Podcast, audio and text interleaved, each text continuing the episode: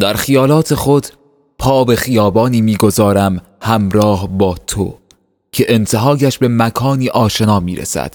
جایی که اولین بار دوستت دارم را در چشمانت نوشتم. نمایشگاه را می‌گویم.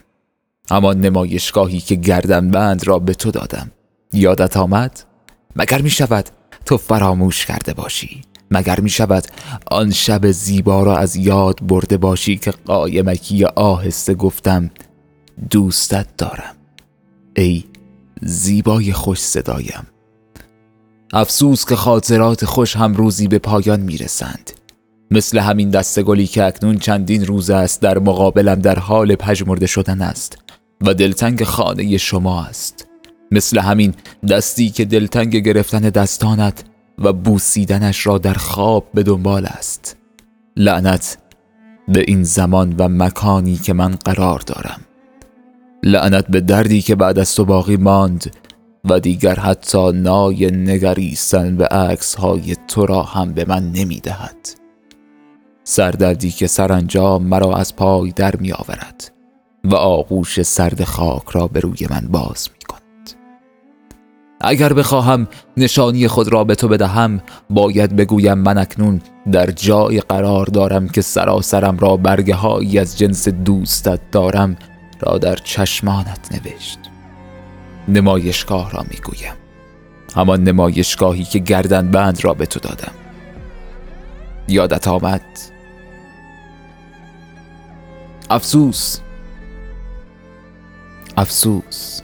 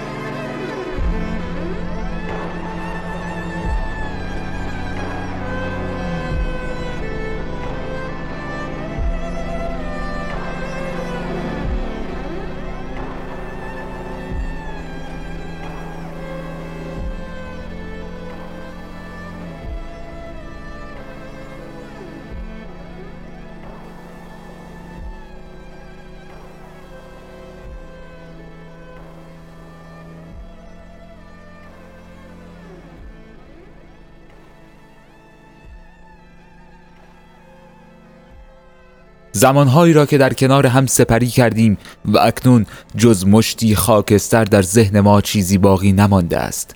خاکستری که از دور برای تو خاموش است ولی در کنار من داغ تازه از دلتنگی و دوری را دود می کند که شاید باورش برای تو سخت باشد اما این چنین است. مثلا با زیر رو کردن این خاکستر به ایامی می‌رسم که چگونه شبهایمان را صبح و صبحهایمان را به شب تبدیل می کردیم که جز عشق و علاقه دچار به دلتنگی نبودیم. یا اصلا بهتر است بگویم دچار به آن آغوشت نبودم. ای عشق خوشبوی من که اکنون در اندوه یک بوس همچنان افسرده ماندم.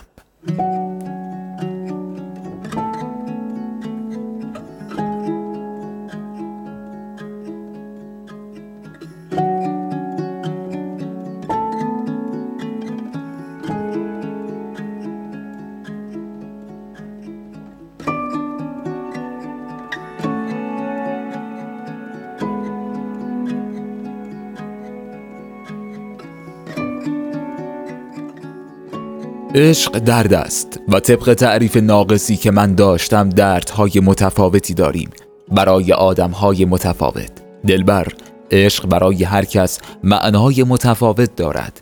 برای هر کس نشانه های متفاوت دارد و راه درمانش برای همه یکسان نیست. عشق متفاوت است و همین تفاوت آن را زیبا کرده است.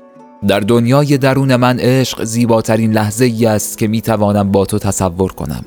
زیباترین لحظه ای که یک آسمان بارانی است و دست در دستان هم قدم می‌زنیم. عشق در دنیای من یعنی خندیدن به روی مشکلات برای رسیدن به تو. اصلا به نظرم زیباترین بیماری بیماری عشق است. پس زندگی کن دل بر جانم.